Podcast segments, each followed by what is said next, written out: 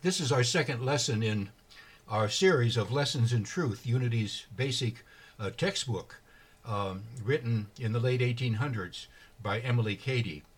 Um, last week, our lesson was bondage or liberty, which? Question mark.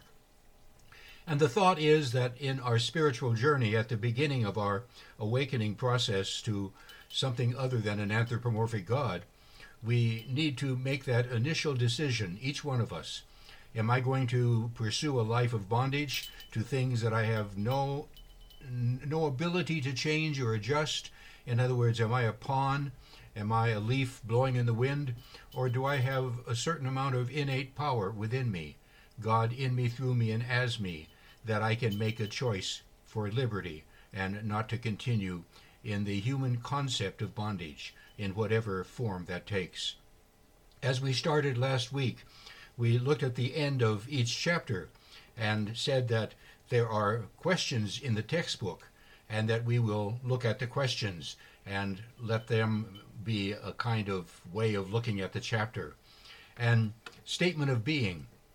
First question, and I'll, I'll, I'll read through them to start with. From your study of this lesson, how would you describe the nature of God? Number two, what is the relation of God to man and to all creation? 3. Is God a person? Give reasons.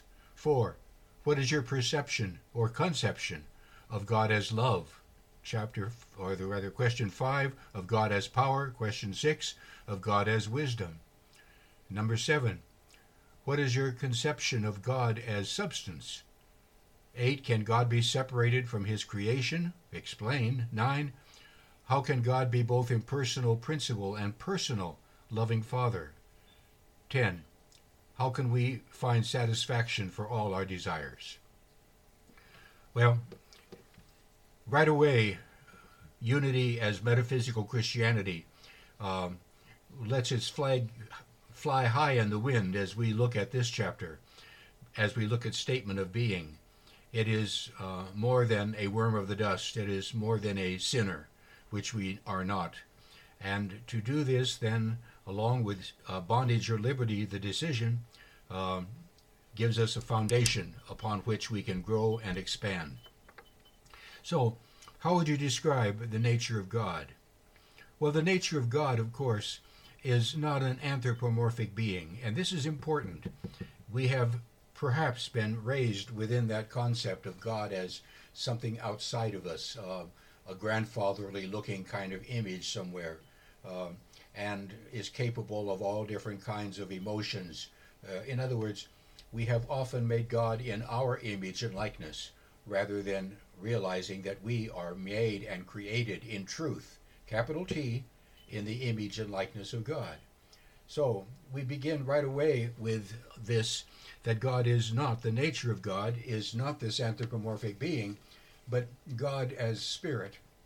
And again, this is important, and the chapter made it important. Not a spirit, but God is spirit, period.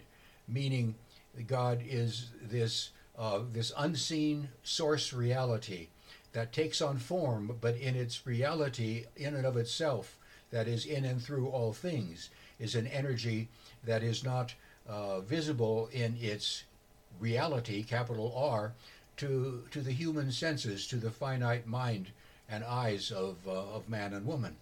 But there is this essence that underlies all things. It is an extension of the energy that we sometimes call source that has permeated all, all life everywhere. We've all had the experience of being somewhere uh, in the middle of night without any outside lights around us, looking up at the stars, and we've all had the opportunity of just wondering, fathoming what's out there. Uh, are we it? Is the nature of God, in essence, limited to only what we see right here within us, right here and now? And of course, that can't be true. We have a kinship with all life, we have a kinship with the stars. We are told that our bodies are made up of stardust, and that is, I'm sure, true. The outer uh, the outer wrapping that we wear, that is the uh, the uh, the three dimensional expression that gives birth to and animation to spirit in us, through us, and as us, uh, is made up of the stardust that has come down and has uh, simply fallen to the earth out of which the physical body is created and made. But God is spirit. And this nature of God, then, is the energy that transforms and it transcends all things that are unlike its nature. We can choose to not have that done. We can choose to, in essence, say, I want it done this way and I want it done that way, far lesser than the God reality within us, through us, and as us. But we come to that point when we realize that we don't have to do that anymore, that we can allow God to be God within us, through us, and as us. Next question What is the relation of God to man and woman and to, uh, and to all creation? Um, well, we can look at this in a number of ways as well. The relationship that we have is, is captured within the concept of oneness. There is but one energy, there is but one source, there is but one that is the energy behind and and, and within all, all things, all creation, and certainly we're talking about all life. And certainly then that means you and that means me. God is this uh, interconnectiveness that we have. And what we say, and we'll talk about this later in a book, is that we each have consciousness in that truth right now that allows us to function here in this three dimensional form. Um, we are here for a reason. We are here because I believe we have chosen to be here at this point in time. We are here as we unfold the very nature of God itself in us, through us, and as us. So the relationship of God to man and woman is one of oneness. It is the truth within us. Question three Is God a person? Well, we've sort of talked about that, haven't we? Um, we would sort of like to think of God as that. We use the pronoun he quite often. I try and stay uh, shy of that because uh, there is no he in God, there is no gender. There is only the energy that then manifests. And the only reason that we have gender here in this planet is that is the way we see right now of propagating it. Um, uh, I'm sure infinite mind could have come up with something uh, far more different uh, than the manner in which we would propagate one another, but not as much fun, perhaps. But uh, God isn't a person, obviously. God is this energy that is in us, through us, and as us. And as that truth, we remember then that we have consciousness in that. And that consciousness always says expand, grow, dig deeper, know greater. And that's what we're doing right now in our series. Number four, what is your conception? I use the word perception of God as love. Well,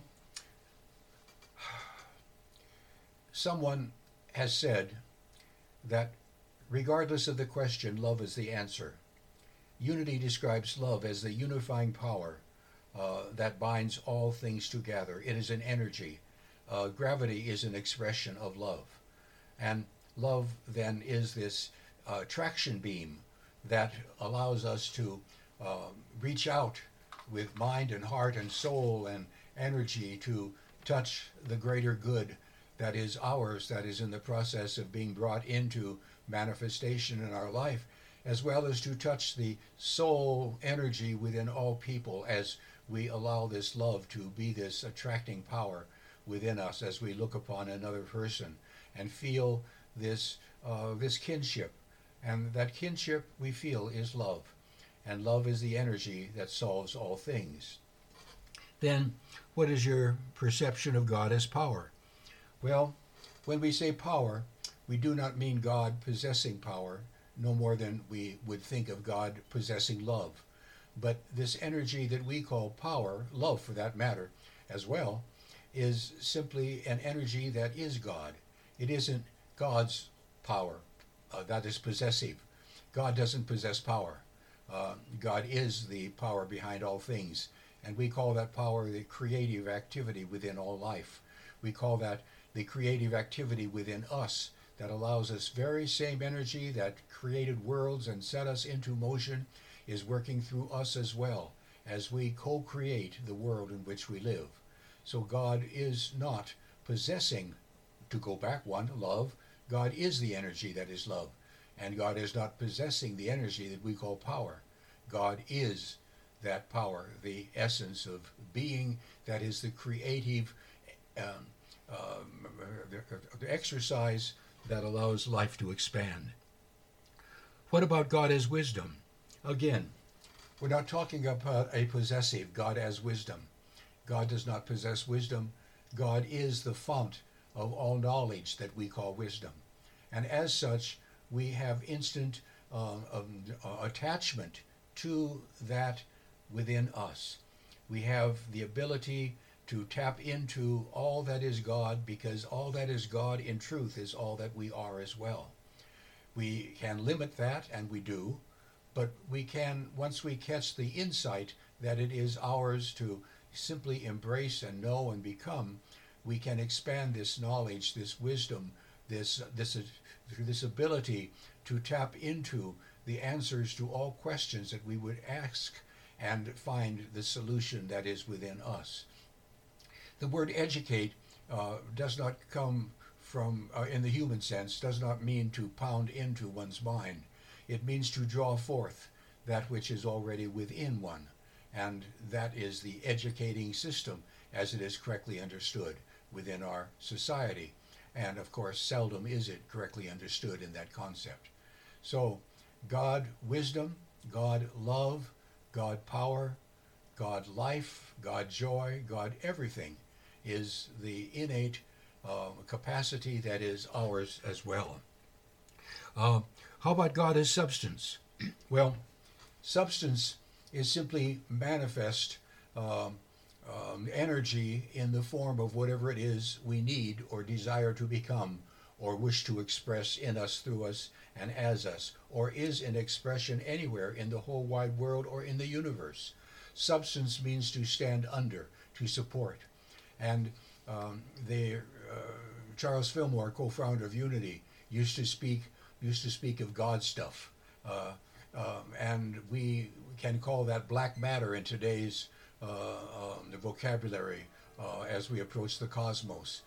But it is something that is omnipresent and energy that is everywhere evenly present, and its its job, its job description, is to take the form that is orchestrated by our desires and by our imagery and by our dreams and by all that we use to formulate who and what we truly are and our life. And it simply fills that void. So as you look upon your life right now, everything you see has been brought into your existence by a desire. And sometimes that is very sobering to realize, and you would be quick to say, Well, I couldn't do that in my right mind. Well, no, you weren't in your right mind nor was I when these things when we started to toy around with a different with a different flight plan, so to speak, other than what was filed in the very beginning of our existence, one of joy, peace, love, and all things that are good. So we can change that, but it helps by first realizing that we can do it and understanding how the process works. In other words, we cannot understand and win the game of life by seeking to understand the rules of some other game. We cannot understand how to play bridge if we study the rules of how to play pinochle. We have to realize the game of life and realize that it is something that moves in us, through us, and as us. Number eight, can God be separated from His, excuse the word, His creation? Well, that's sort of a given again, the answer to that, but it never is wrong to restate and reiterate this basic truth. God is, and I'm going to use the pronoun again that I don't think is, is valid, but God is his creation. There is no separation from it. God cannot create other than from what God is. God cannot create what God is not or from what God is not. That is an impossibility. So God extends what God is into all life, and then all life has the opportunity of tapping into all that is God and with the underlying uh, omnipresent substance that surrounds us forming our life and our environment as we would have it be. We are in charge of this that we call our life. We are in charge of what we call our, our, our existence and, and our future and our now. And that gives us freedom to know that we can exercise this truth within us. Nine, how can God be both impersonal principle and personal loving Father? Well, quite easily. God is impersonal principle, and that impersonal principle is the energy that is simply there. It, it, and we use the words love, joy, peace to attempt to describe what it is, but we cannot in its entirety describe what it is, even using these terminologies or these concepts. But this is the truth of God, impersonal. Um, there is nothing that we can uh, cajole or, or, or convince God to be, do, or have that God already isn't or doesn't. God simply is. And the isness that is God has been that very isness that has been extended in us, through us, and as us. It is who and what we are right now. And knowing that, we then have the concept of personal father mother imagery. And that is a good thing to keep within us. But the concept of father mother uh, is simply past anything that our human existence can conjure up. We may not have had a very good existence as a physical father image in our life uh, has shown itself to be, or the mother for that imagine, uh, for, for, for that uh, uh, for that um, uh, for that image as well. But the truth is, God as Father has the energy of perfect love, wisdom, and power within it as us, of perfect consciousness. And that makes God individual, and God makes that God personal. And that allows uh, a warmth and a friendliness within us as we allow impersonal principle to become a loving essence of a oneness within. 10. How may we find satisfaction in all our desires? Well, first of all, let's understand that a desire is not a bad thing at all. Sometimes more, more, more traditional um, um, uh, Christianity and perhaps others as well have looked upon desire as something we want to get rid of, as something equated with the ego within us. No, desire is what brought the universe into, into, into reality. It is what brought our planet into existence. It is from the Father, D, from, sire, Father. It is from God.